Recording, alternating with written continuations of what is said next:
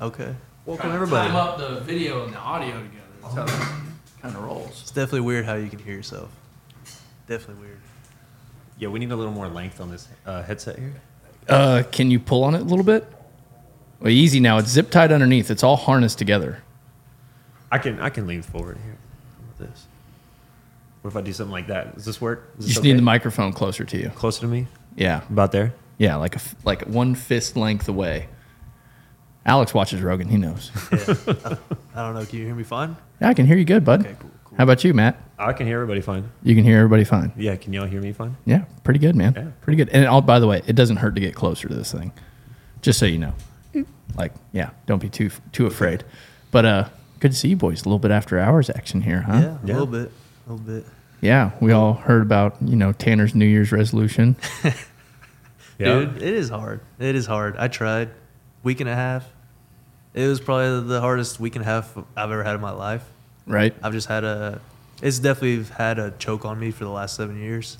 Vaping's different, man. It is, and it's something about nicotine. Nicotine just gets you up and going, and it feels good. Yeah. it feels good. Like this uh, last week, whenever I quit um, for a week and a half, the first hit that I had off my vape, Mm-hmm. It was probably the best buzz I ever had in my life. best buzz I've ever had in my life, and that's kind of why I Knocked you I, on your ass. I I failed, and I bought another one. That's what sucks, but. Yeah. It sucks. I, I, I, at work, I just had a bunch of, uh, a 32 pack of gum that I went through in two days, and then I had to go buy, I, w- in total, I went through four packs of those Dude. in That's a a week and a half. Week and a half. At that point, smoking's cheaper. yeah, I agree. It almost is.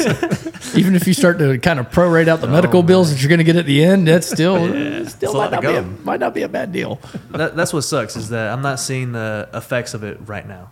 No, it's going to come in time. Exactly. It's gonna come in time, That's yeah. the reason why it's hard for me to quit because I'm not seeing the effects of it right now. Right. Yeah. that's the hardest part is yeah you don't see it right at the moment but you know it's coming and Mm-hmm. You you can kind of shrug it off because it's it seems like it's gonna be in like 30 years or so That's right. Which- And then it comes quick. yeah That's how my grandpa died. Yep. That hey, dude, it does. I started chewing, you know, Copenhagen at four, 15 years old. Mm-hmm. I'm, I turned 30 in April. Whew. Oh, haven't man. taken a break since or anything Mm. And I was never like, I mean, I know guys that were like a can a day guys or whatever it is. Like I was probably, I don't know, half a can to a quarter of a can a day. And I mean, that's 15 years of that. And I'm two weeks in now into uh, not not having it. you, you said Oh, dip? really? Yeah, Copenhagen, yeah. dude I I tried to get myself into that in high school I, I made myself super so sick that I told myself I am never touching Never doing shit that again. no no I used to dip in school because you can get away with like the snus packets. You put a couple Right. in your top lip, and the teacher will never know. Oh yeah, but you That was how I used to do it. good God. So we're all so what we just declared is we're all just a bunch of degenerates. How wonderful. much. Yeah. Yep, yep, yep. Awesome. All right. So uh, Alex, uh, why don't you introduce yourself real quick, bud? What do you do, man? Uh, my name is Alex Medrano, and I currently work at Frankenstein Engine Dynamics, and I am in charge of the shipping and receiving That's right. at the moment. That's wonderful. Yes. You like it? It has its moments. It does. it's it's definitely not a hard job at all. But it can be a little intense in certain moments. Yes, I agree. Especially Yes. whenever the UPS driver shows up at four, and then I'm getting five orders to be done. They're giving it me at like three forty. And don't forget about the salesman that told you that one thing that had to leave today, no matter what. Yeah. You got to keep that in the back of your mind, right? Yeah, exactly. So it, it's it has its moments for sure. Uh, I've done it for almost two years now. Right. Almost two years. Is this your first job? Yeah, uh, I went to college. Uh, I actually went for mechanical engineering, Mm-hmm. and I actually went to uh, Tarleton State University and to study mechanical engineering so I could work here. Because my senior year, I found out about this place. Me and Jose, we actually had an engineering class together, Right. And yeah, we just that's we knew that's where we wanted to work. So that's why I pursued mechanical engineering. Soon realized that it's a bunch of bullshit. Mainly lot of math. because I mean I, I I'm a, I'm a hands-on guy. I like doing the hands-on type learning, and it was just you go to class one day and they give you a page that has four uh, four questions, but within each of those questions, there's probably 15 other questions within each. Okay. One, what I the reason why I decided that it wasn't for me was I had to do four questions, but there was about 15 in each, and just about one question within that question took me about like two hours just to finish, and we had to ha- turn it in the next day Oh, and that that like it's I get it. It's definitely a lot. The engineering part is definitely a lot, and God bless who makes it through. But it's a tough program pretty much anywhere you do it at. Mm-hmm. And don't get me wrong, the world needs mechanical engineers. Right. Right. for sure, But I'm of the opinion, and so are a lot of other people that are really good in this industry, that it's not it's not necessary to have that that degree to be successful in this industry. Right. Now, can it help you? Sure. But the other thing is it can also pull you back Mm-hmm. because it sets up certain habits and certain uh, pre notions about how Right. things function and work in the way that you thought it might have been. Mm-hmm. And it's a little bit different. yeah. No, and the the the straw that broke the camel's back was Jose. Obviously, started working here, and uh, I was just about to finish my sophomore year in college, and Jose was like, "Hey, man, we got a job if you want a job up here." And I was like, this, I, I was studying this whole time just to go work there. Right. And I was like, might as well go work there and work myself up. Sure. And that's that's what I've been doing since. Yeah. And that's where we're at. Hell yeah. So, what about you, Matt? What do you do here, bud? Uh, I push buttons You- on the CNC machines. Professional Uh, button pusher. Professional button pusher. Yeah, I'm the machinist here at Frankenstein. Uh, port heads all day long. Mm-hmm. Cut billet all day long. That's that's the show, man. Yeah, I've been listening to some of your greatest hits here over here on the Takumi, Yep. roughing out some runners. yeah. Yeah, that- that's, that's my favorite one there. Oh, dude, that thing gets it. I mean, for a little three axis, she runs good. So, uh, this isn't your first job, Matt. You've kind of been around. I've, I've been around. Yeah, this is. I, I lose track anymore. This is the seventh or the eighth machine shop I've worked in in the last seven years or so. Yeah, I jumped around a lot. Um, I started in Washington. I, I got a job offer from a friend. Um, I was working at a shop called Turbo Technology. Um, I was an installer there at a performance shop. Uh, and then a, a water jet position opened up uh, at Presco Products, and I started there. Uh, and then kind of got into like a tool and die apprenticeship and worked there for a few years. And then I wanted to get into CNC, so I started jumping around from job to job. I would I would go to one job that hired me to just be an operator, and they're like, "Okay, we're going to train you this, and you're going to be this for the rest of your life." And I'm like, "Okay, well that's not cool. Now I want to be a setup guy. I want to know how the machines work." So quit that job, go to the next job, and then just kind of did that five or six times. Kind of got my own apprenticeship through there. You know, it was nothing official in any one spot, but just jumped around from place to place, got the experience that I wanted, and ended up here. And were you in Washington when you got the deal to come here? No. Um, so I ended up out here because of COVID. Um, so the shop I worked for before I left, it was called Metal Motion, and they were a, a direct supplier for Boeing. And the the way their shop worked was a cash on delivery.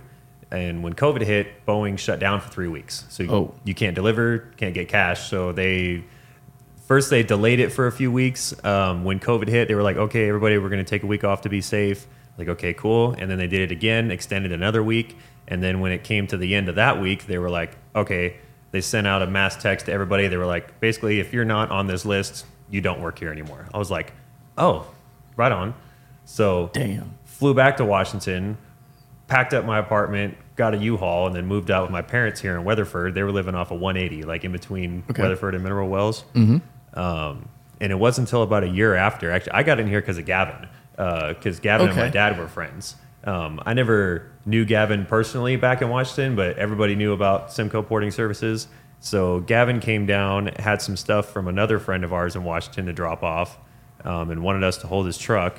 And then he heard that I was a machinist, asked what I knew about blah blah blah, and uh, yeah, so came in for an interview, gave me the opportunity, and it's been good since. It worked out. Hell yeah. How long you been here now? A year and a half year and a half i think it was it was may of 21 may of 21 Okay, so we picked you up right in the middle of the pandemic. I didn't remember that. Yep. Yeah, interesting. Huh. Now, how long you been here, Alex? Now Uh, closing up on two and a half. that's what I thought. Closing up on two and a half. Yeah, uh, October 19th, I'll hit my third year. October 19th. Awesome. Yep. It's, it's been a ride. It's been a ride. It's different. It definitely is. It it beats the hell out of digging ditches on the side of the road. Yeah, you ain't Yeah. kidding. yeah. No kidding. You got AC in here. I, I wear my hoodie year round in here. oh, dude, I do too. That's the crazy part. Yeah. People, I go home with my hoodie still on. People are like, "Whoa," during the summer, hmm and I'm like, I, I work inside. Oh yeah, it's just like in the wintertime, like when I go fire up my car, you know, like to get it warmed up get heat in it and all that stuff. It gets about June, July, or whatever, about five minutes before we haul ass out of here. I'm gonna fire up the freaking car, turn the AC on blast, walk out there in my hoodie and sit down in it, and then I get out and go to the, go inside the pilot or whatever, and they're like, "What the hell?" no, I can definitely tell you that I, I've become a little lighter working here. Yeah. my skin color for sure. Definitely. I haven't seen as much sunlight as I used to. Same, brother, same, same. I used to be a lot darker than I am now. No, in the summers, they, I, I would get really dark. I would get super dark. Now it's, now I'm about the same color all year round. Yeah, I feel you on that, man. so, uh, tell me a little bit, Alex. Like, where where are you from? Like, are, are you're obviously local to the area Yeah. when you picked it up here, but uh, like like where are you from, man? Born and raised in Weatherford, Texas. Okay. My uh, my family came over here. So my brother, he's uh, five years older than me, Okay. and whenever he was one, so uh, be, let me back up a little bit. Be, right before that, um, my grandpa and dad, they Mm-hmm. both uh, were crossing the border from Mexico to, to here to find work, uh, s- help support my family back ho- back home. Right. After the third time, they uh, when my brother was one, they decided to move out here with my whole mom's side of the family. Okay. My dad's side of the family is still over there. Um, yeah, so I was born in 1998 Mm-hmm. here in Weatherford, Texas, and I've been here since. I have not left. And Wow. yeah, I've definitely, I'm definitely a local. Definitely a local. No kidding. Yeah, I One of the few locals really here. Yeah, yeah, I, I know this place completely like the back of my hand. That's funny. I know it. I still get out. lost. Yeah. I've been here for five years. I still get lost. Yep. No, I, it's, it's definitely, it's an interesting town. It's not even a big town. No, definitely not. I It's- got- I've seen it grow a lot. I believe that. So when uh, when I was about six, I do remember that the population here was about twenty five thousand people. Okay. Twenty five thousand people. What is it now? You might have to look that up, but I can probably say it might be around one hundred fifty thousand. That would be my best guess. No, I wouldn't say. I'd say close to hundred thousand. Um, I'm gonna look it up right now. That would be my best bet. But I, I, yeah, I guess I'm one of the few that has actually seen this town grow completely. Because over there uh, on on 20, right there, where all that uh, Target, um, all that whole side right there, Right. and the side of like where uh, CC's Belk and all that, I remember all that being just trees, just trees. There was absolutely nothing there, Hmm. And the only road was the main road, main road, uh, Main Street. Main Street. Yeah, that was the only road That's hilarious. which is crazy. Yeah, I, I've definitely seen crazy developments happen. It's been interesting for sure. It says here in 2020 that it was 30,854, according to Wikipedia. Okay, I was way off.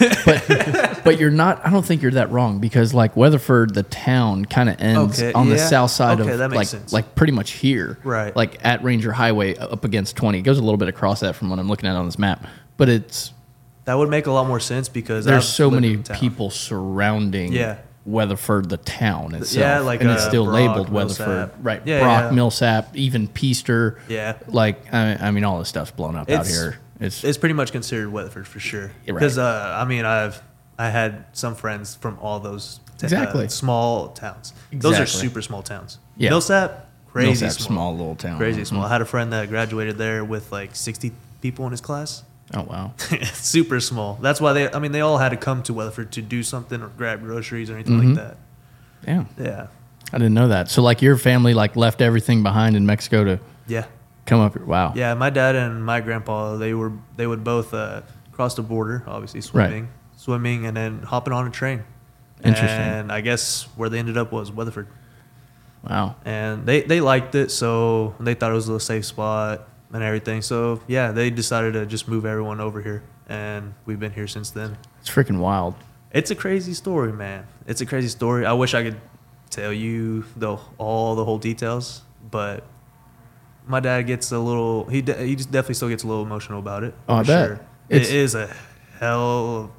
it- It's a story that I can't I can't describe. I I, I want to hear it from him one day. To be honest I'll, I'll definitely you. get I'll definitely get him to talk about it, and I'll let y'all know because I mean it's not a lot of people that would have the courage to do that. Honestly, Well, right. I mean, I grew up in like Homestead, Mm-hmm. so I grew up with a lot of people that came from Cuba.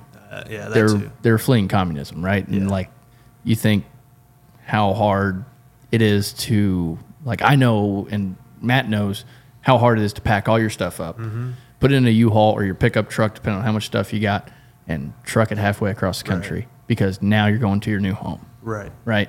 Now imagine now take all that, strip all your earthly possessions away outside of a case of water and you're in a raft with a small block Chevy hooked up to a prop out of the back of a out of a pickup truck that you put inflatable floaties around the edge of and you're going to go 90 miles from Havana to Key West. Yeah, no, th- those stories. I Those I, people are absolutely like they I have mac max respect Oh, for yeah. the people that have taken that journey yeah. to come across because it is literally looking death in the eye. See that, that that's definitely uh, it makes like uh, the people the people coming from Mexico. It It's seems still like those really hard. Yes, it's it's it's something that I don't think anyone would ever want to go through. No, But those people coming from those torn countries like that, they're another level. it's. It's they have so much more water to go through.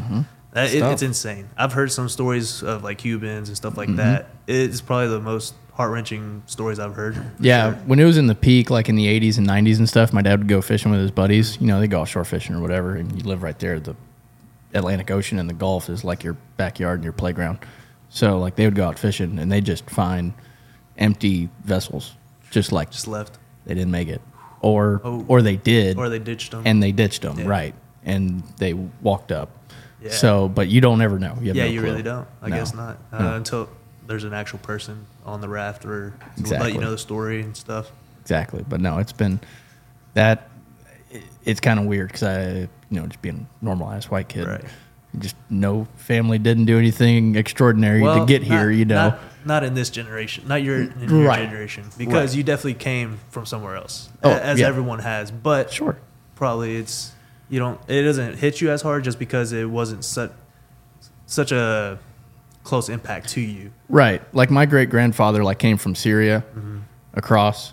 Like he left like some of his other wives there, grabbed whatever one I guess he liked best. Right. And like went across like very uneventful, like in an ocean liner, probably not in first class or Yeah. anything, but like probably not in the the basement or whatever it is. Right.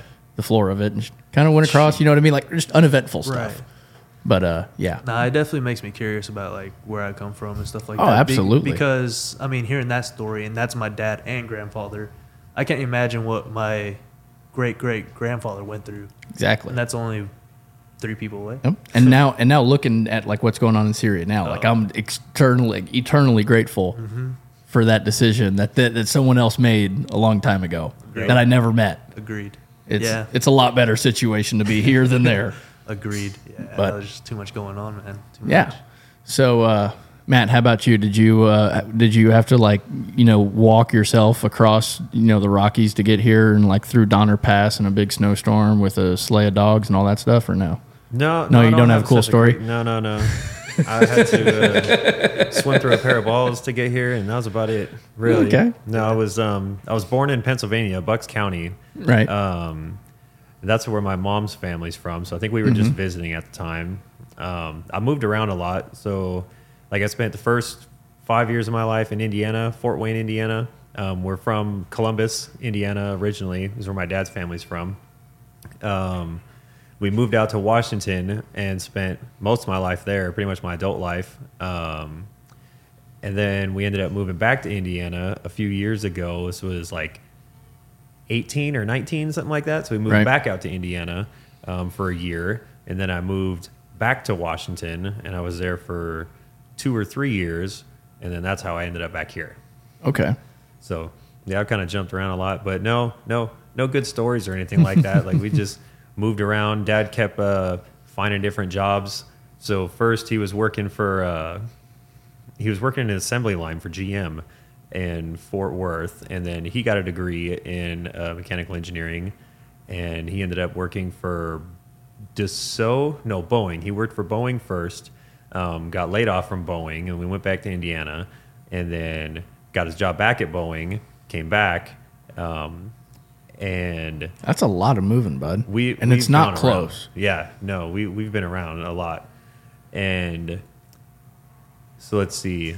Dad went back and forth from like Boeing and Dassault a few times because like the first time Dad got a job at Boeing, his whole department went on strike like within the first week. Wonderful. Yeah, so that was nice. So he came to work, and everyone's like, "Yeah, we're not working," and he's like, "Well, that ain't gonna happen." So he left, and then that's when he ended up at Dassault for a few years. Um, then got back at Boeing, and yeah, that was kind of it. So we grew up in uh, Puyallup, Washington. Uh, that's where I went to all my school. Went to elementary, junior high, high school. Graduated there. Um, yeah, like not much of a big story with that. We grew up. Cars was kind of our big thing. So dad had a. I was gonna ask, how'd you get into cars? Because I know you got a Corvette and all this other stuff, but Yeah. like, how, what what was the bug that that crawled up and, and got you involved in all this yeah, that's that's senseless burning of money? Yep, I'm a daddy's boy. Okay, so I get it. He had a he had a Fox body when I was a little kid, Mm-hmm. um, and he got rid of that. But it was cool. I think it had like a Vortech T trim on it or something, and like a hundred shot of nitrous. Like Hell yeah. Back in the day, that thing was the shit. He's a bad bitch. Yep. Um, he got rid of that, and for a couple years, he had a base model C5, a black C5, um, and that was that was when he started at Boeing, and then had to leave because he went on strike. So he let that just get repoed because he kind of got screwed on that. Got a new job, bought a new car, and then yeah. Uh, but so his his big car that we grew up with, he's got a C5 Z06 um, that grew over the years. It's a now it's a twin turbo nitrous power glide setup. Um, it's still mostly. I, well, I don't know. Don't say can street car. It's the aside the fact that it doesn't have AC or power brakes or power steering. It's street Outside of the fact and that the fact that the it things that make it a and it street car. Oh, okay, and it overheats. Okay, so th- outside of all the things that make it a street car, it's a street car. Yeah, yeah, yeah. Yeah, but it's it's it's in a weird limbo spot because it's not a full race car. It doesn't work like a race car, and it doesn't work like a street car. So I don't even really know what you would call it. It's it's a cool toy at Yeah, this point. yeah. He he went overboard. So originally he had a, a turbo technology twin turbo kit on it, and that was a, a street setup for a long time. And I think he made best of like 980 wheel out of it, 980 horsepower. Um, he wanted to break a thousand, so he had them build him a custom like up and forward kit, and they're twin 76s, I believe. He didn't make the power that he wanted out of it, but he's also kind of restricted uh, on his motor. He's ran like a stock motor all Oh. these years on it, like piston rod maybe, but it's always been stock block, stock crank. He's got some Edelbrock heads on it. Like he couldn't afford to do big money builds, so he just keeps blowing through junkyard LSs to to get his kicks out of it. I get it. So, yeah, that was how I got into cars. I started with, uh, I had a Fox body. My second car was a Fox body. I had to get one of those. Um, then I got into a New Edge Mustang 02. Uh, those were all stock. And then I got my Firebird. I had a 01 Firebird. That was my first toy. It ended up being like a heads cam nitrous setup. Okay. Uh, it was pretty fun. It made 550 horsepower. Went 11, 1120s, 1130s or something on a 100 shot. How many 406s did you go through? Two or three. Two or three. It's not that bad. There's worse. But this was just in a few years. I only had the car for like three years. it didn't take long. Oh, man. Yeah, changing out 406s in the driveway is a pain in the ass, man. Oh, we got good at it.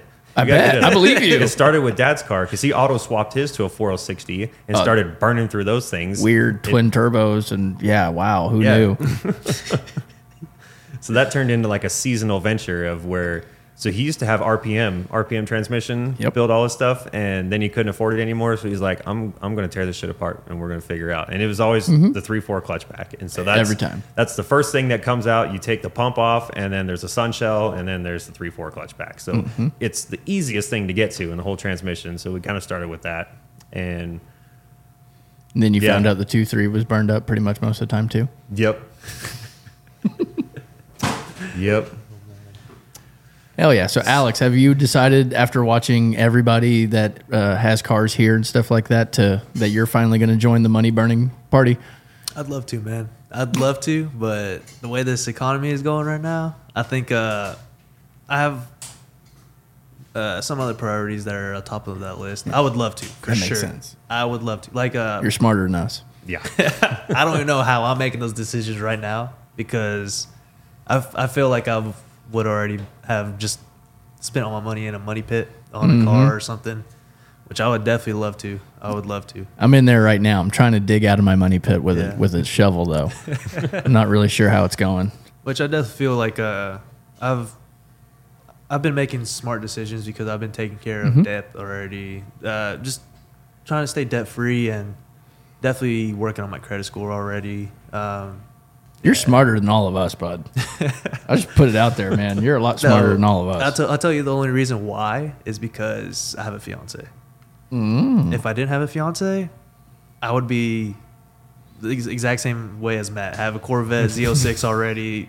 I would, I would I would be spending money, dumb money for sure.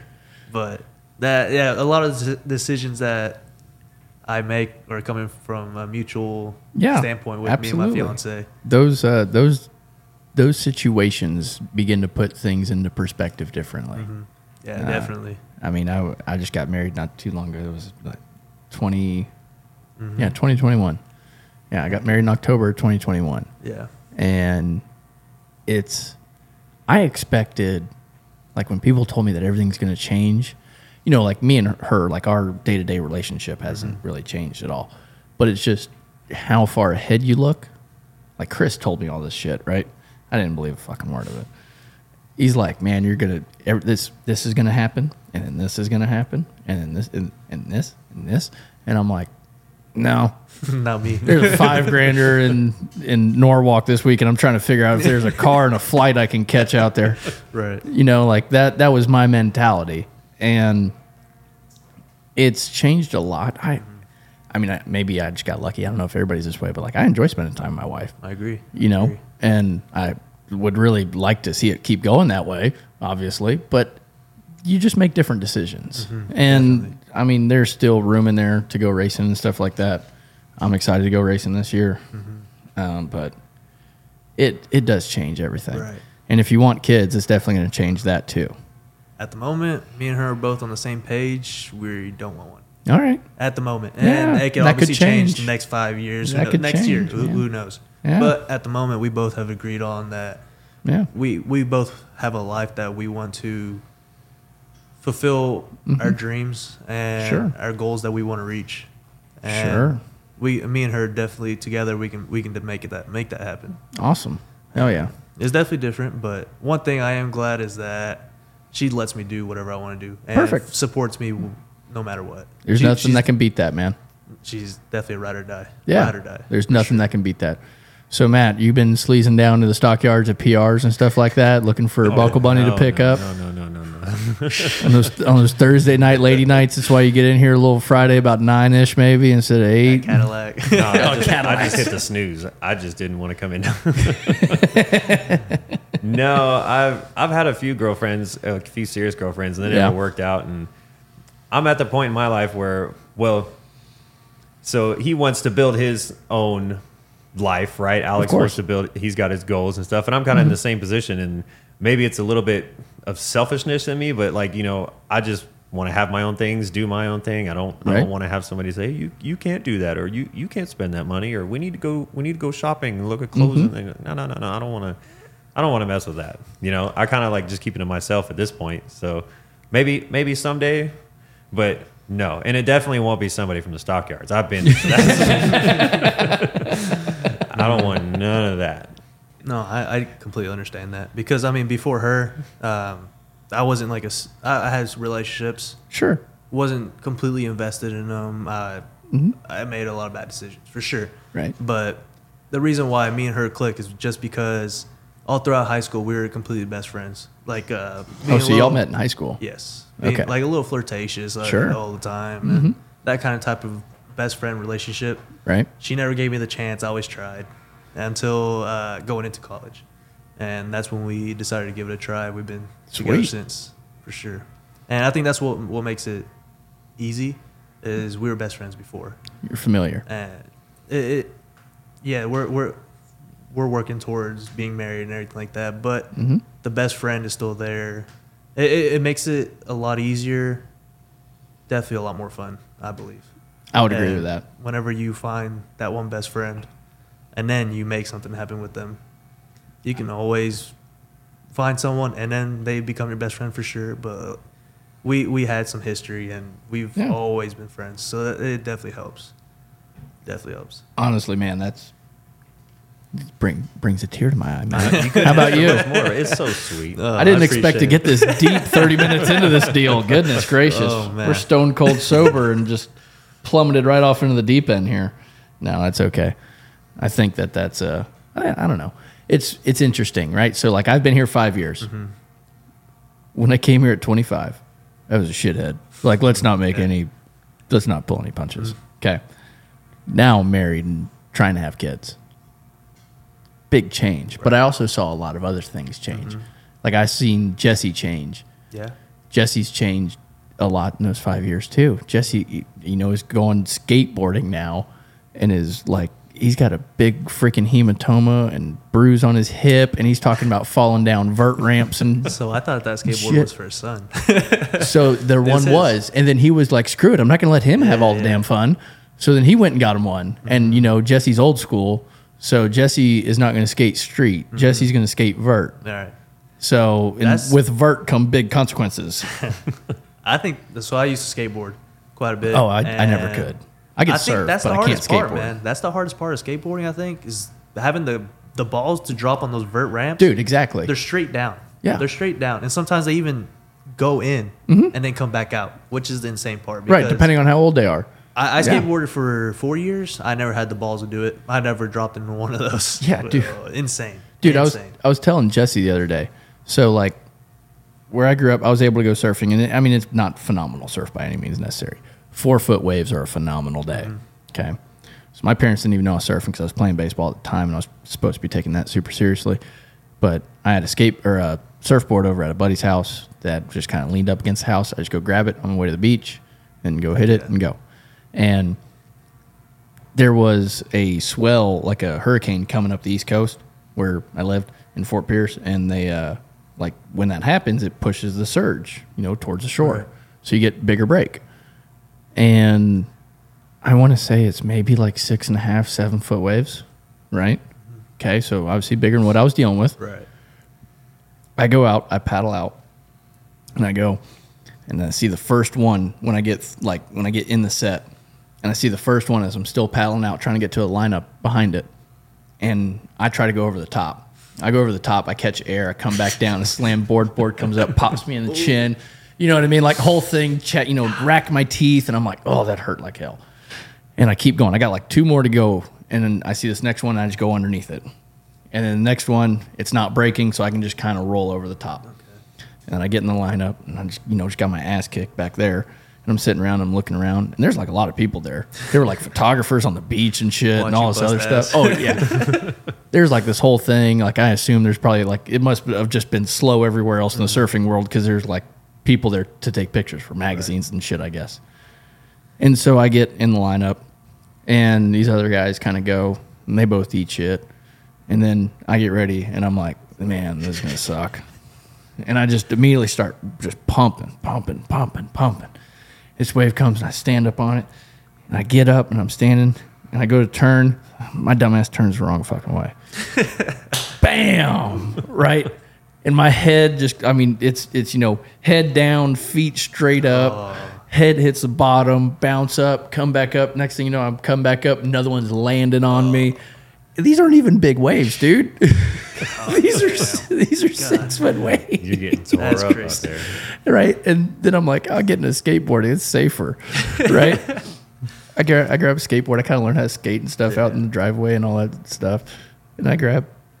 We go to. Uh, I went somewhere with my cousin, uh, like I can't remember, it was somewhere down south, and they had a a, a mini ramp, right? Just a little little itty bitty half pipe kind of deal. And I get on that and I'm like piddling around with that. I'm like, oh, that's cool. And he's like, well, they got a full, you know, they got a full half pipe here. And I'm like, no way. Let me see it. And I go walking over there, right? And I'm standing, you know, at the in the middle of the half pipe, and I'm just looking up at the thing, and I'm like, uh, uh nuh-uh. I've seen this before, and that one was made of water. This one's made of wood. This thing will hurt me bad. Yeah. I'm not down for that. No, th- those were pretty fun, man. I, I used to skateboard with my friends. Uh, I started in middle school and probably stopped around my junior year in high school. We used to always Right. go to a there's a skate park and it's a pretty big one in Grand Prairie, Alliance Skate Park. Okay. Um, a lot of people that skateboard they know it for sure. Um, yeah, they have a whole facility there, and I'd love just going on those half pipes. Def- those are way different than just those vert ramps because those Mhm. are just those are probably like 12 feet tall. I think that's right, yeah. looking straight down. Yeah. those half pipes are probably seven, eight feet, and but they're definitely not just straight downs. They'll it gives you it's definitely It's got a little bit longer transition. it's more in it. forgiving. Yeah. More forgiving for sure. But no, I remember the first time I dropped, I, I was so scared and I was just staring down there. I, I hesitated so many times. And I think what did it was when I hesitated, I, I was like, fuck it. So I went down and then I tried pulling back. So I literally did like a wheelie on the back of my wheels and skateboard just swooped from right under me, hit my back and my head on the on the ramp. Knock the wind out of you. Yeah, definitely. It sucked. it sucked. It sucked. But it gave me the courage. I was like, fuck it, let's keep doing it. I like it. Definitely sucked. Oh yeah. Matt, you do any other extracurricular activities before you became a uh, a machinist? Well, I don't know about extracurricular per se. I used to mountain bike a lot growing up back in Washington. That would make Uh, sense. There's mountains there. There Yeah. were mountains everywhere. That's what was nice. I bet it's beautiful up there, those mountains. It is. That's really biking up there. that's the only thing I miss from Washington is just the the scenery, the Sure. trees, the mountains. Like you you don't get none of that here. And so we used to like going around like you drive down one main road and there's going to be like three or four parks with all sorts of walking trails, biking trails everywhere. So it's like you could go anywhere and ride your bike, go walk through the woods. Like it was great. It was a good time. So I used to ride my bike everywhere. I tried skateboarding. I had a friend try and teach me skateboarding when I was younger. Um, didn't make it very far. I had this old skateboard that I got when I was like a little kid, and he was trying to teach me how to kickflip. And I got it to about the point where I can get the board flipped over, Mm-hmm. and then I got it to the point where I could almost get my feet on it. And when I finally got my foot on it, the truck snapped in half. That was the end of that. trucks. those are some bad trucks. yeah. So I was like, no, I'm, I'm way too fat for skateboarding. Oh, so mountain bikes was where it was at. Um, that's a good exercise too, man. It It's so was. tiring. That sounds like it whips your ass, man. I've It watched does. like some guys, you know, like you're scrolling TikTok or whatever, and you see like just a dude with the GoPro on on yeah. this helmet, and he's just, you know, just absolutely just hauling ass through this thing, and I'm like, man, that's a lot of work. it is. I don't think I can do that on a dirt bike, let alone something I got to power. so going up the mountain is the hardest part, I would Oh, yeah. assume that. Oh yeah. but it is definitely worth it whenever you're going downhill. I was gonna say going down also could be the worst Oh, part, see, like yeah, That's if the you- best part. but it could be the worst It part. definitely could. definitely could. Especially like in Washington is probably a lot more wooded, everything like Yep. that. Uh huh. Imagine going Just 20, smack a 20, tree with the 25 back miles of your per hour. head. Yeah, straight into a tree. Yeah, that's gonna hurt. That's gonna hurt. If if Yeah. you don't die, that's gonna hurt. Just added another thing that I'm never gonna do to the list. I I've got a never hit a big tree. list of stuff I'm never gonna do. I just put that right there. oh man. Yeah. Uh, like the ones around here, they're definitely they're they're they're they're cool. I I'm like thankful I just live around hills and stuff. Yeah. Like I did not grow up with that at all. there were no hills. No, the me- only hills neither. were bridges. Yeah. Agreed. Agreed. Yeah, there ain't too much over here either.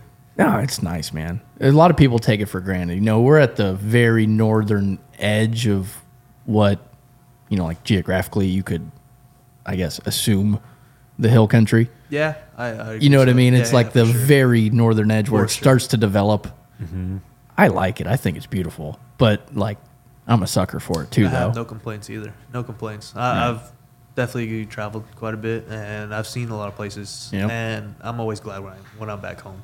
For honestly, it's good to see everything, but coming back home to Texas is a little bit different. It hits different. it does. It's nice. I, I- There's so no much stuff about it, man. There's so much, especially Fort Worth area. Fort Worth. I mean, we're 30 minutes away from downtown Fort Worth. And that's like the nice part is that in where I live, I live south of Fort Worth. So, like every morning when I'm coming this way, everybody's coming from Weatherford to Fort Worth. Right. On the way home, everybody's going from Fort Worth to Weatherford. I'm going the opposite way. So, I like, I don't have any of the issues with traffic that other Oh, people yeah. have and like me and Tanner, you know, Tanner's not far from me. Um, every day, that's like the easiest drive ever. To be totally honest with you, I've worked. You know, like when I first moved here, I worked. I was actually driving every day from Burleson to Forney. There's a place called TNT Race Cars out in Forney, Mm-hmm. and I drove over there pretty much all the time. Oh Just How long is that drive? oh, hour forty five That's Every- rough. each every way. day. And that was in my uh, my my blue truck. You guys weren't here when I first when I had my old blue truck. It was like a 04 so 04 2500 with the 8.1 in it and the Allison. That thing got 9 miles to the gallon whether you're going 50 or a buck 50. It was 9 miles to the gallon. Didn't oh, care with a trailer hooked up, without a trailer hooked up, oh. and I mean heavy ass trailers. Didn't care. That's a lot of gas money, man. It was. It was a ton. When I got to the point where I realized that my gas money was higher, like my gas bill, like was higher than what I was getting paid, I was like, man, I appreciate the job and everything, man, Yeah, but I don't that's think this is gonna work. No, that's tough. That's definitely tough. I mean, Yeah. me even making that when I first started here, I was living in Stephenville, making that 45 minute drive. Yeah. Like, it, at the same time, it was crucial, but Mm-hmm. or not crucial. I forgot the word.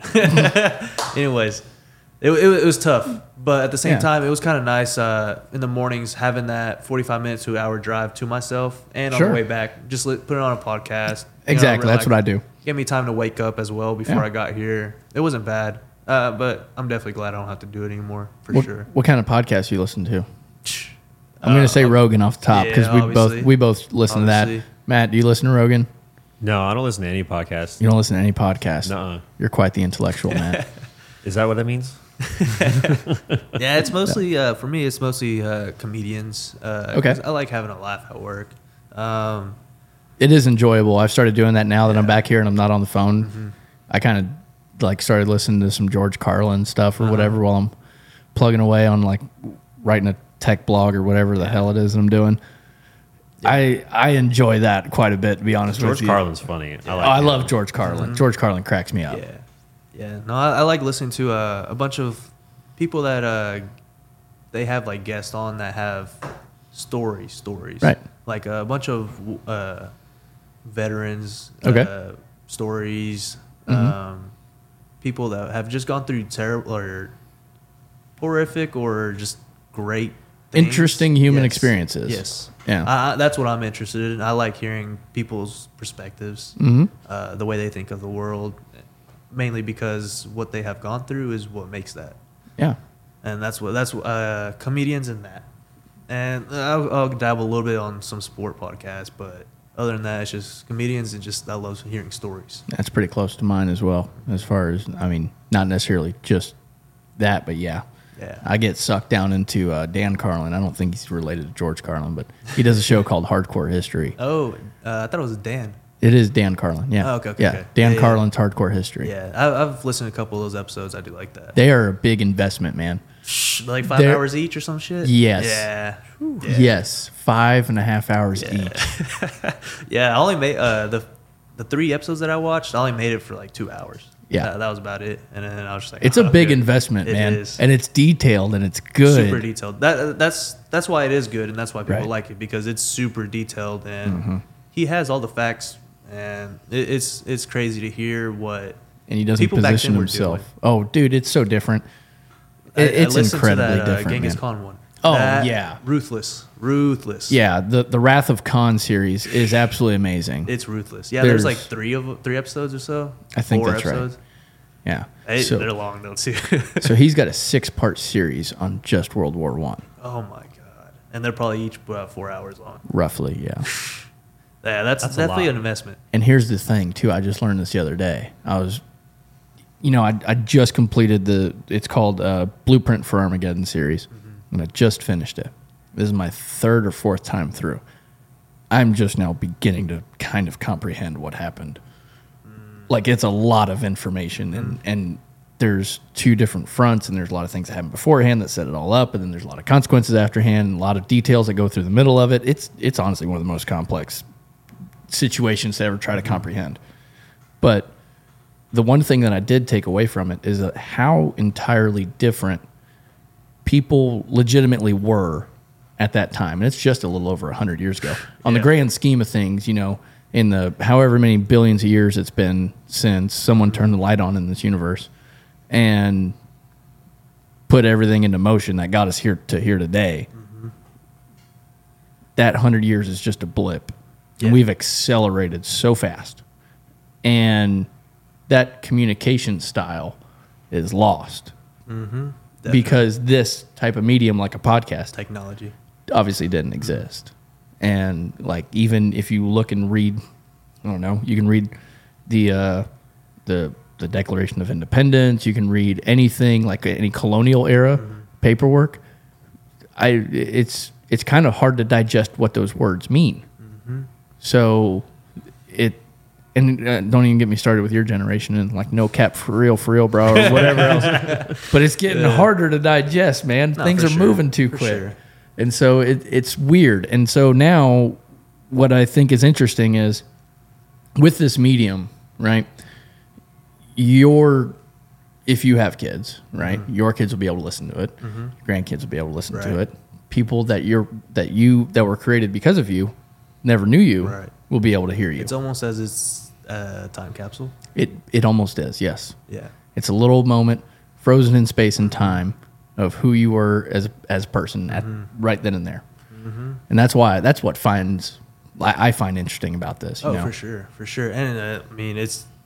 I don't think uh, in history, a time period has not changed as much as what we're living in right now.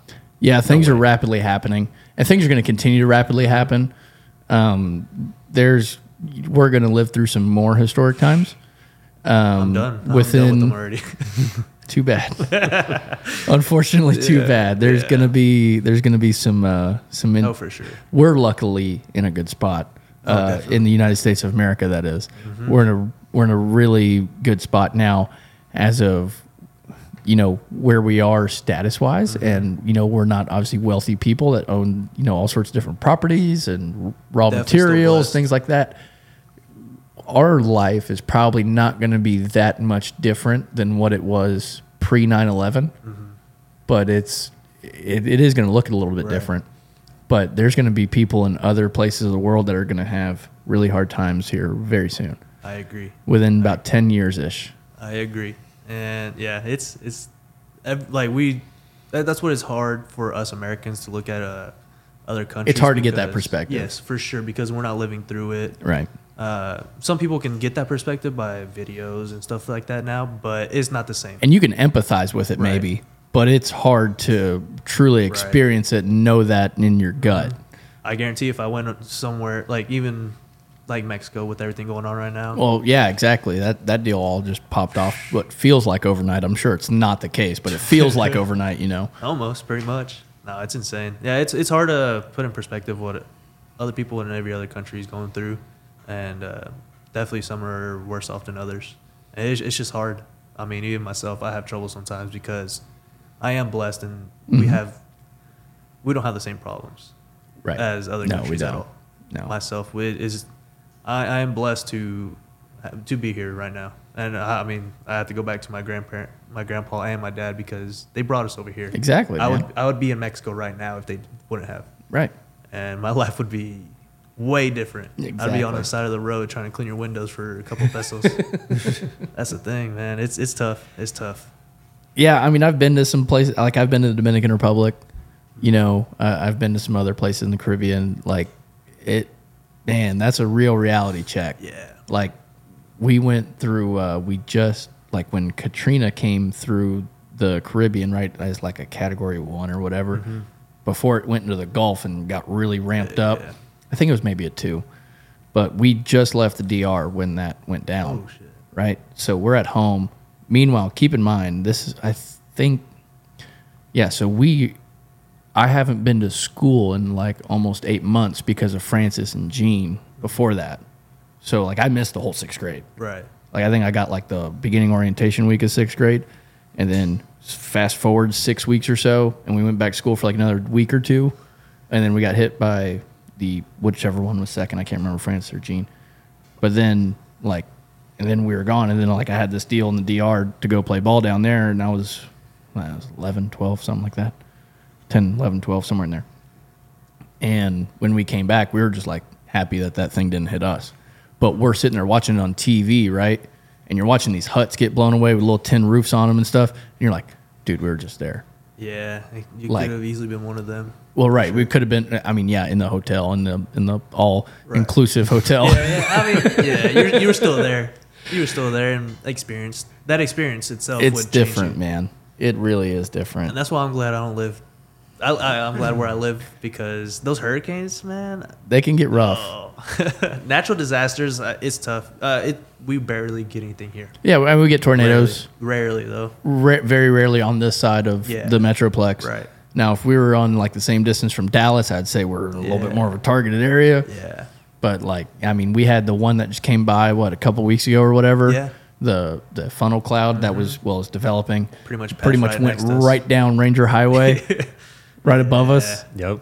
That was, boy, that was an interesting day. Uh, those are some scary things, man. Just 'cause there's nothing you can do about them. No, Just and gotta hey, let it run its course. hey, we have a plan here at Frankenstein. Okay, go to the Spintron room, all right, and just like close the door. Or if you can't get in there, come in here because this thing is built with two by sixes. All the way around. Yeah. and then it's built with two by sixes that are laid side by side across the top. okay.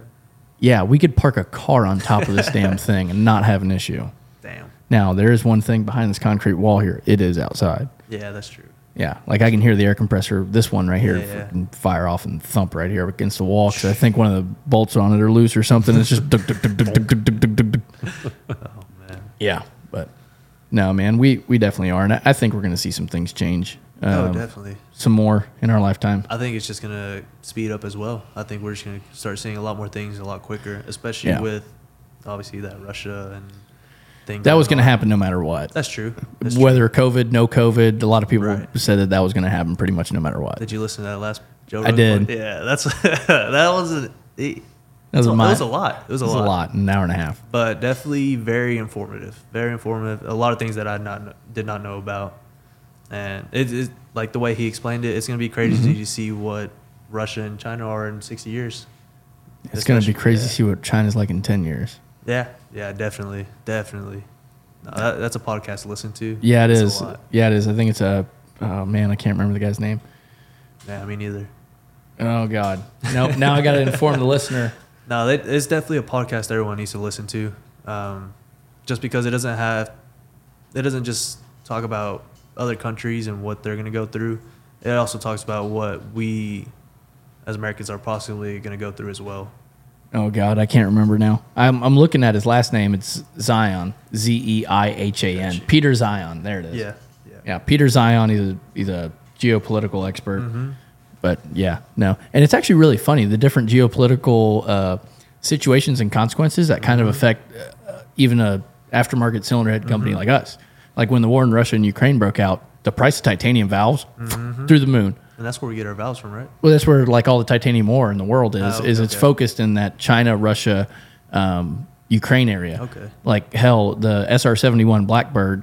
If you want a good book about like engineering and Mm-hmm. stuff like that, um, there's a wonderful book, and let's see here. It's basically just called Skunk Works, Okay.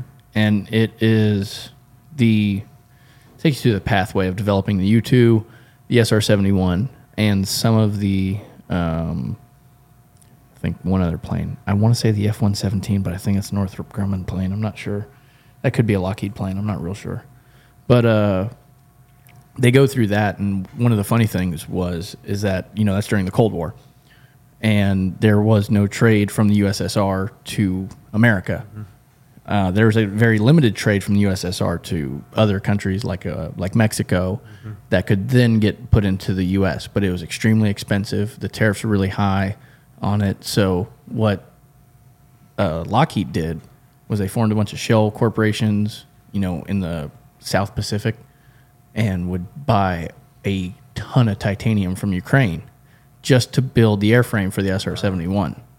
Because that's a big freaking plane. It Yeah, takes a sure. lot of titanium Oh yeah.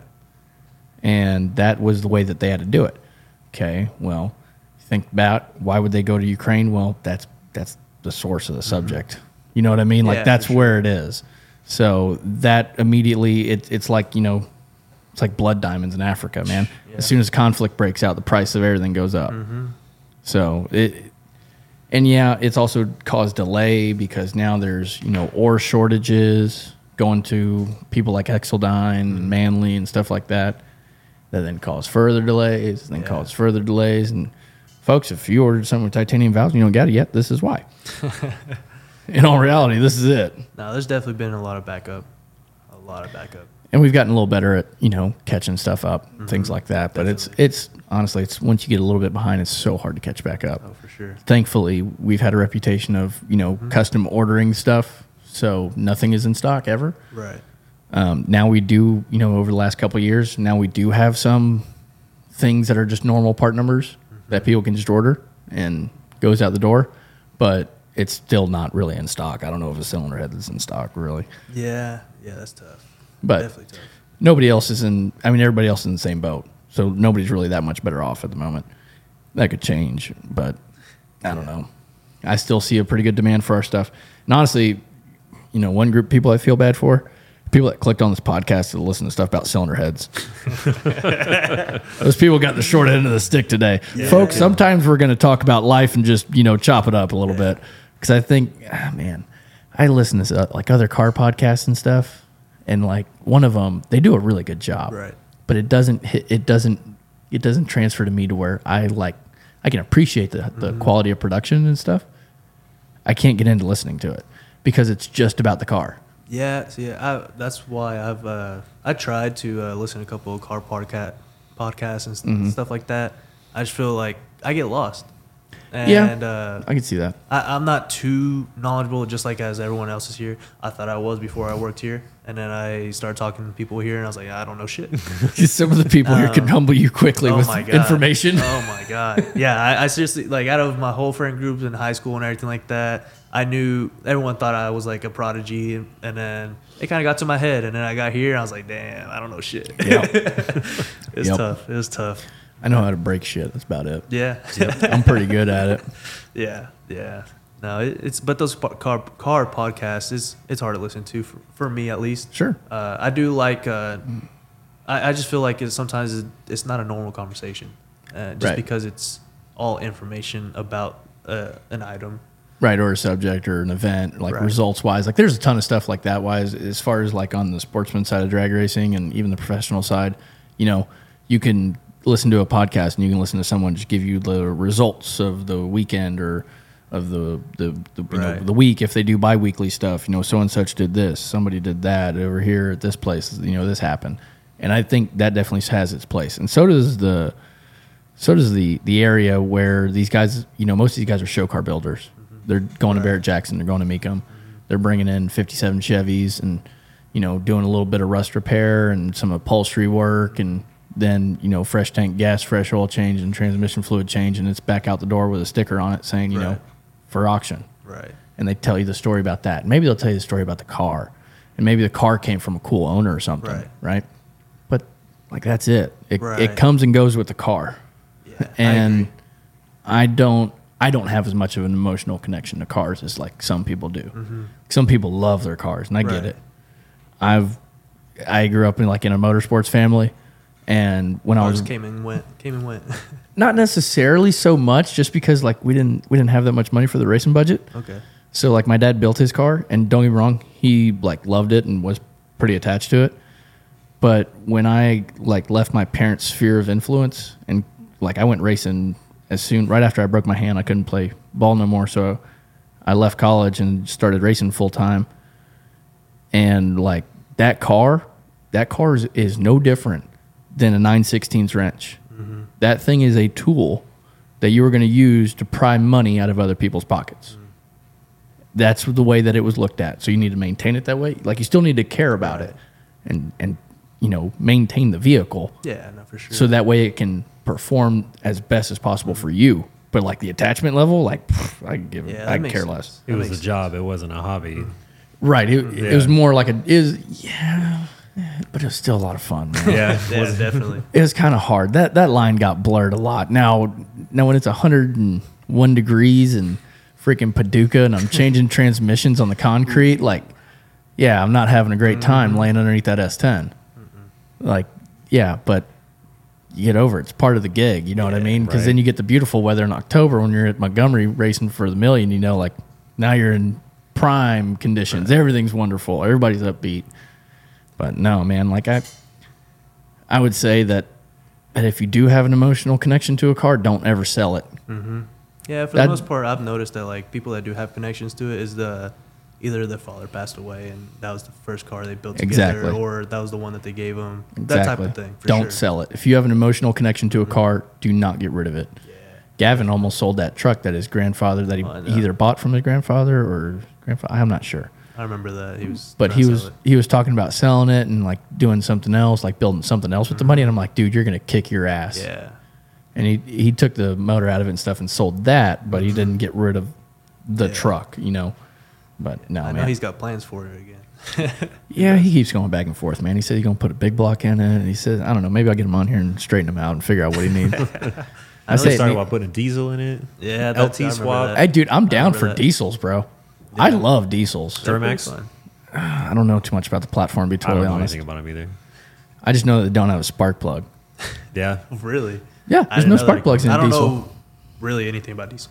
Oh, so diesels are like really they're there's not too many other things like them.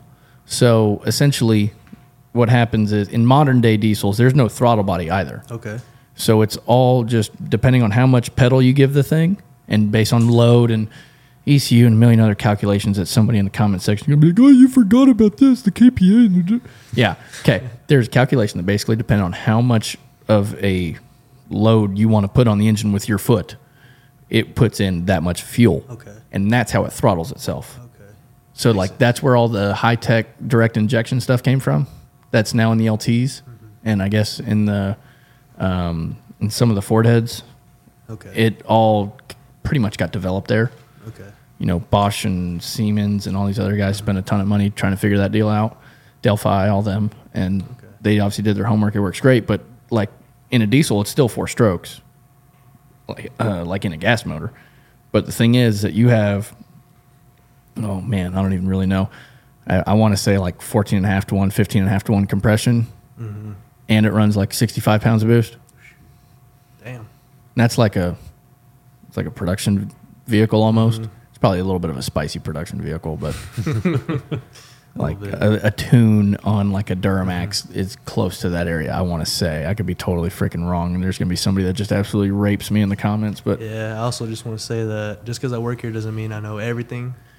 Yeah, that goes to you too, my neighbors. Okay, people, I don't work on cars. Okay, if it has turn signals on it, I don't know dick about it. All right.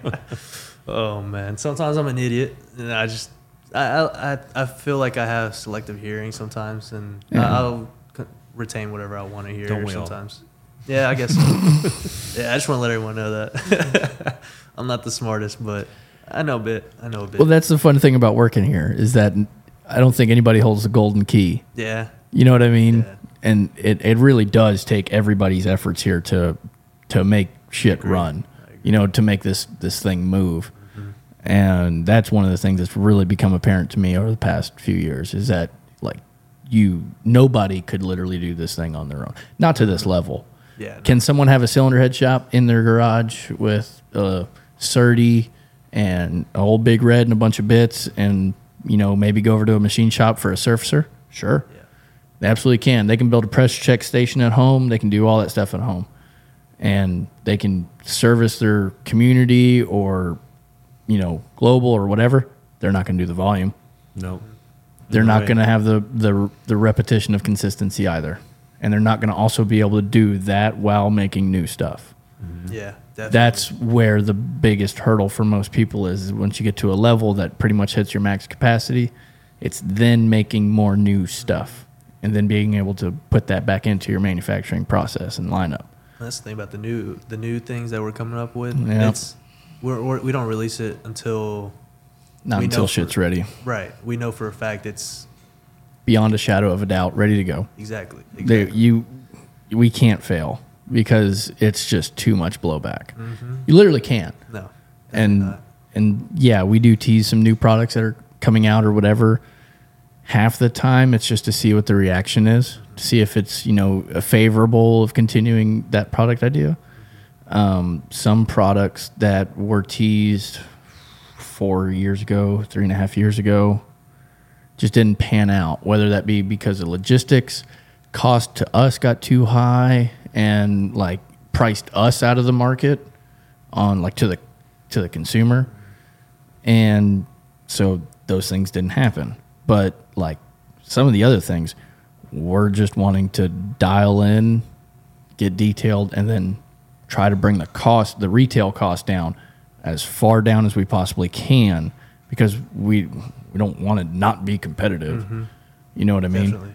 So that's where that that end balance comes through. Even though you can manufacture a product that is to your liking, tested against what else is available commonly in the marketplace. Okay, cool. What if it's I don't know, just throw a number. What if it's ten thousand dollars and everybody else's stuff is two thousand dollars? Well, you're only going to get a small amount of people that really care about having that extra three percent or whatever it is of, of refining their entire, you know, one hundred percent of what they can milk out of a combination. Hey, we can get you a couple extra percent right here with this extra piece. How much is it? Ten G's, huh? Do what now? Oh man. Yeah, So that's, that's- the craziest thing too. Right, and I mean that's that's guys like JD, you know, and T-board and everybody else. You know, like there's a lot of number crunch. There's a lot of stuff that happens that that hell I don't see or, you know, anybody just it's it's complicated. It's it is a nuanced deal now that we've grown to this size, and I don't know. I I kind of enjoy it. It's a fun challenge. I agree. It's it's fun. I like it. Y'all are having Enjoy fun? Matt goes, I don't know what y'all are talking I'm about. working my ass off, man. This ain't I go fun. home and I just hear meow, meow, meow, meow. It doesn't stop. You know it's bad when it's in your head and it goes meow, meow, meow. You jump out of bed. That's when I wake up at like two thirty in the morning. I'm covered in oh, sweat. Oh, man. I'll never forget like one of the like six months working here. Jesse was doing something to a low pro lid. It was hauling ass, dude. Like it was fast. Mm-hmm. I don't know what the feed was, but it was nuts. And it's going back and cross, going back and cross. And we're sitting, it's me, Martin, this guy that used to work here named Bam Bam. It's a funny story why we call him Bam Bam. and JD's in his office. Jesse's in his. Jesse's on the phone with I think his wife because like something happened with Elliot, like he's sick at school or some shit, and we just hear like that that telltale, like just bad, bad, just like something broke and now it's skipping across. Yeah, and everybody just immediately got up, started running back, trying to figure out where it was, hit the e stop, and we're like, "What the hell happened?" And then Jesse's like, kind of, he Jesse's the, like the last one to come out. He's like, "Babe, I gotta go." No, no, no. Comes out there and he's like, "Oh." So everybody saw my screw up, huh? How long ago was that? This is years, man. This is a long time ago. It's I- like twenty, like nineteen, dude, before COVID. I, I'm trying to think because I I think I remember we had a problem with the Hurco. Uh, It's happened a couple times, Alex. All right. something got thrown. something got thrown and it broke the window to the Hurco. oh yeah, that was like one of the first days the Hurco was here. yeah, I remember that one. I was here for that one. Yeah, that was that was pretty loud. yeah. Those things make fun noises when they go bang up against freaking Oh, windows. man. Hell, the Mazak for the longest freaking time, uh, Jose had a broken window in it. Oh really? Oh yeah, like forever. Mm-hmm. It felt like forever. It had a broken window in it. Yep. That's probably the one I'm talking about or thinking about. Might be. Yeah, for that I don't remember. Uh, that's Yeah. only one one time that I've heard that. We wasn't don't- wasn't pleasant sound. We don't crash stuff nowhere near as much Yeah. like we used to. Hang on. Yeah, please. you know, we it's it's not that bad anymore. It and and not even anymore. We weren't even really doing it all that often before. I just remember it really notably because I was working here in early impressions. You know, and I'm like, so how often do we just like run shit into other shit? Like, is this a normal thing? Like, is this part of just figuring it out, or like, how does this go? I didn't know a damn thing about you know CAD models and machining things, and you know Jesse explained to me like, yeah, sure, you can design something that's kick ass, but if you can't machine it, what you, cool, you got a pretty model, wonderful. yep. Yeah. So like that that's a very nuanced type of uh, approach to it is thinking of the whole picture. Right. You know, and obviously that's some of your gig there. And uh, how do you like your new desk, sir? You got a new desk. You got a Surface plate. Yep, I'm liking it. I haven't got to play with the surface plate yet, but I want to. I saw Jesse. He was um, he was laser scanning the coyote heads, those Holbrook heads, uh, getting a uh, a flange program figured out. And Okay. like something like that would be cool. I want to you know figure out how that kind of works. So That's a tough. That's a tough place to get into as well on that on the intake flange of those heads. Oh, it is. That's Yep. a tricky little bastard. Yeah, it's tight and it's got like a, a turn in it as well, and it's different left and right. So now we need two different programs for Yep. each one. We figured that out about halfway through running the first one. Jesse was watching it like, I wonder how it's going to do that. We're professionals, folks. it's called R and D. We're Ring right now. Oh man. yeah, researching and destroying. That's always kind of been the joke too around here. We're rough on stuff, man. Like, yo, some of the things we'll talk about later off microphone. Some of the things I've seen, uh, some of the things some of our customers have done are pretty, Yeah. pretty rowdy. Yeah, that's. That's the pain in the ass, I've man. seen I've seen some bad ones come in, but Yep. that, that, I've never seen that one that happen before. Yeah, I mean that one just it. Yeah, it just he probably downshifted it. If I had to guess, probably just got downshifted a little higher. Like from looking at just what it is, not ever talking to the guy, not knowing anything. If I were just to someone bring brought, brought me a cylinder head and say, "Hey, this happened," and it's in a road road course application, my first gut feeling is always that someone just downshifted the thing and it Yeah. got a little too much RPM on it, and I mean that's that's gonna happen. It's Yeah. i in road racing stuff, endurance racing stuff. I've learned a lot from a couple of uh, guys that I know that work on that side. That stuff is in, incredibly difficult to achieve a level of success. Now, once you get to that level of success, as far as like durability wise, pretty easy to maintain it. And if you try to go any faster, IMSA or FIA kind of pulls you back, either power wise or weight wise. But if like once you can achieve that level of durability, as long as you obviously don't lose your uh, your QC level, then it's pretty much rinse and repeat. Right. Now there are some things that they kind of look at, you know, fuel economy wise, or they're obviously always looking to try to improve aero and handling. But once you find brakes that last 24 hours, works pretty great.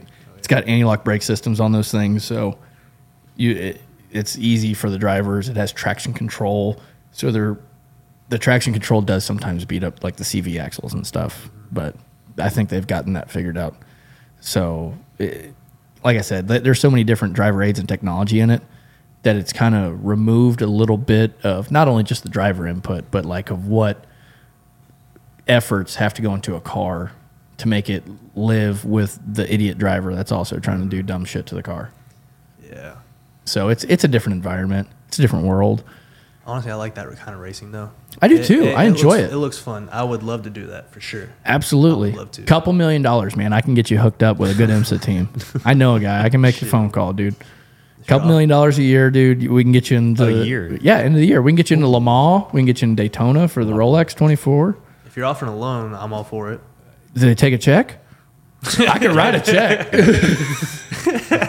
No, it, it, it's it seems really fun. I've watched a lot of videos on road course uh, racing, And it's a that. blast. It, it looks fun, man. Especially a, go go go drive some go karts over there by I thirty drive or Mm-hmm. Poseidon Track or whatever the hell it's called now, on the east side of Dallas. They have Dallas Karting Center there. yeah, yeah. Yep. They've got some badass rental carts. It's probably the most badass rental cart I've ever sat in. Mm-hmm. I think we were going like 88, 90 miles an hour or something like that. Which cart did you get in? Um, I didn't do the shifter ones because we didn't have time. Okay. It was getting dark.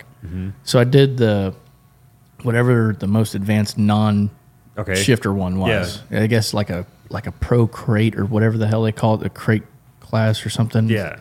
But yeah, those things are pretty fast. Like, mm-hmm. it was fun, dude. Like, I been to go enjoyed out it. there. I used to go kart a lot back in Washington with another coworker. We worked on nights together. Sometimes we'd go in like in the morning before work and just go do some laps for the hell of it. But yeah, I've been wanting to go out and check out that karting complex I mean, it's pretty far drive from here. It's Yeah, probably a little two and a half. because it's on the other Two. side of Dallas, It's on right? the east side of Dallas. Yeah. I've, Yeah. only seen, I've only seen pictures of it, but it looks pretty cool. It's a blast, It looks man. pretty cool. It is an absolute blast. I think, I think maybe, uh, yeah, Chris has kind of been talking about like one day trying to like go do something, Yeah. like as a shop. Feel a little You know, trip. when we get a f- free day, or maybe like the day before like Christmas break or whatever. You know, we normally have our party. Maybe if we ever get to that point to where we can, like it'd be a lot of fun. Yeah, definitely. Either that or paintball. I figured paintball's probably closer. It's probably cheaper too. It probably is. Yeah. No, I, I just I, I've started getting back into paintballing. It's it's pretty fun. Yeah, you're into It's paintball and stuff. Uh, I I just got now got back into it. I used to a long Okay. time ago. Uh, middle school through a little bit of high school. I used to paintball pretty heavy. You missed out, man. There's a time like when paintball was like on ESPN two. really? Oh yeah, dude. Like I got super invested into paintball, like like trying to understand how everything worked. And then like I learned like the closest paintball facility was like two and a half hours away from my house. And I was like, Yeah, well I'm never doing that. I'm, you know, Yeah. nine years old. so Yeah. No. Out here we would always just find uh, someone that has land and Right. go out there and play with a couple buddies, or that fun on the run court, uh, paintball place uh, in Fort Worth. Oh, there's one in Fort Worth? Yeah, fun on the run, and there's also one in Waxahachie now, Mad Dog Paintball, something like Hmm. Okay. that. Yeah. No, it's it's really fun, man. Uh, I bet it It's definitely an exercise. I believe that. Yeah, It's probably a little bit more of an exercise than softball or golf. Yeah, I is went with uh, my buddies about my max. about, about a month ago, and uh, you're you're pretty much crouching behind an obstacle the whole time. Okay. Uh, not not the whole time, but it feels like pretty much all day. And the next day, I, it was a Monday. I came to work. My legs, legs feeling it? Yeah, I was feeling it for sure. It sucked. no, it's pretty fun though. It'd be fun. Everyone going. That'd be cool. I think it would be pretty fun. Plus, I mean, how much fun would it be to shoot JD with a paintball gun? this is my first thought when you said that. I'm going straight for Max. He's done for me. Deal. Yeah. Oh, yeah. man. Totally worth it. Totally worth it. I'm not hitting Chris. Not I'll even. light him No up, too. shot. No. You've never been patted on the back by him before. I have. Him and his bear, his bear paw. I watched Gunner get patted on the back by him once. I swear he broke his shoulder. He was like, Moved him like five feet. I remember that. Dude, he's really strong. He doesn't know it. Yeah. That man's a big man. he's a big man. Yeah. He's a real big man. Oh, but Oh, Anyway, guys, I think I probably kept you here long enough, and uh, people listening probably suffered enough. I guess I don't know. This show sucks, right? 100%. This show sucks. it's the first one. Yeah, yeah, it's gonna yeah. get. Don't better. listen to it. Hey, you know what, folks? Don't tell anybody about it. Okay. Don't comment because if you say all these things, you know, like in the video. uh, Hang on, camera's over here. I got to look at the camera now. Okay, we're gonna do this in one cut. You ready? Yep. Good job, man. All right, everybody. If you like the show, be sure to not tell anybody about it whatsoever. Okay? Do not comment. Do not like. Do not subscribe. Do not click the little stupid bell thing. Like, just forget the whole thing even happened. If you didn't like it, do the same thing. Okay? Don't leave comments. All right? We're not going to read them. Okay? But seriously, folks, uh, or really you two guys, I appreciate you guys coming Oh, by. for sure, man. Yeah, man. For sure. Yeah. Thanks for having me. I th- uh, thanks for all the help getting this shit in here too. Oh, by the way, man, Yeah, no it's problem, definitely man. appreciated. This was pretty fun, honestly. Uh, I was a little nervous coming in, but Yeah, it, it's pretty relaxed. I like it. yeah. It It, wasn't bad at all. no, at all. it's easy, like man. it. Just it was chopping pretty it easy up. to just talk. Just chopping it up, bro. Yeah, that's I it, agree. man. I'm excited to see what else we got going on here. You know, we're probably gonna do this. I'm gonna try to rotate everybody in the shop here, like maybe like once a year thing. Like just get everybody, at least each person in here. I got. to I need y'all's help getting Brad in here. That's Brad's all. scared. Oh, he's scared? I think. I think Brad's scared. I figured Brad would be the one guy that if you can get him talking, he will be going. talk. But the maybe- numbers will be absolutely phenomenal. Yes. Uh, But okay, I could see getting him to that point. Getting him. To I just got to get him in the room. I can lock the door. I just got to get him in here. We'll just stand outside the That's door. it, man. Exactly. Just put a cylinder head, like lay a booby trap. Be like, Brad, I'm having an issue. Like this guy, it isn't blending right or anything. Can you come look at it? And as soon as he gets in, Yeah, because I'm the one that's in here just going. Well, just say it was a customer. A customer it's just dropped it off, set yeah. it in. Yeah. Hey, hey, Brad. This customer said these heads leak. Brad's gonna come over. "Well, yeah, well, I did them. Nah, for all for the for all the gearheads, it's probably that would be probably the best episode. It'd be phenomenal. There's nobody that's gone to that in depth uh, on on cylinder heads. You know, there's there's a Forty years. Well, Exactly. It's 40 years of, of effort, knowledge, experience, and getting instant feedback from working at probably, in my opinion, two of the best independent um, engine manufacturers in the country, probably the world, to be honest, because they have both shipped stuff to Qatar and Australia and everywhere else. So that that's you know just my one man's opinion. However, like it's the folks if we ever get them on here you'll just have to hear it that's it like i can't describe it sure. I, I don't have words or a phrase that, that helps sum it up because it's just special You got to want to know the nitty gritty. Like you can't just be like, oh, this is a cylinder head. It's got this valve in it. Like that's why I like listening to Brad because he'll go in depth. Right. He'll go in depth for 20 minutes about something on a detail Yes, on one detail. and then there's a story about how he got to that detail and why he does it that way now mm-hmm. because something else happened there was a consequence he did it a different mm-hmm. way before and it wasn't as good yep. and like that's it. Brad is so objective when it comes to this mm-hmm. stuff. I love it. He's he's not he's not he's not tied to anything in particular. He's tied to what works.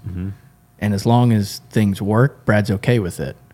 If it's a different project and we try to do something and it's not exactly the results that we're looking for, he'll just be like, okay, well, let's make a change.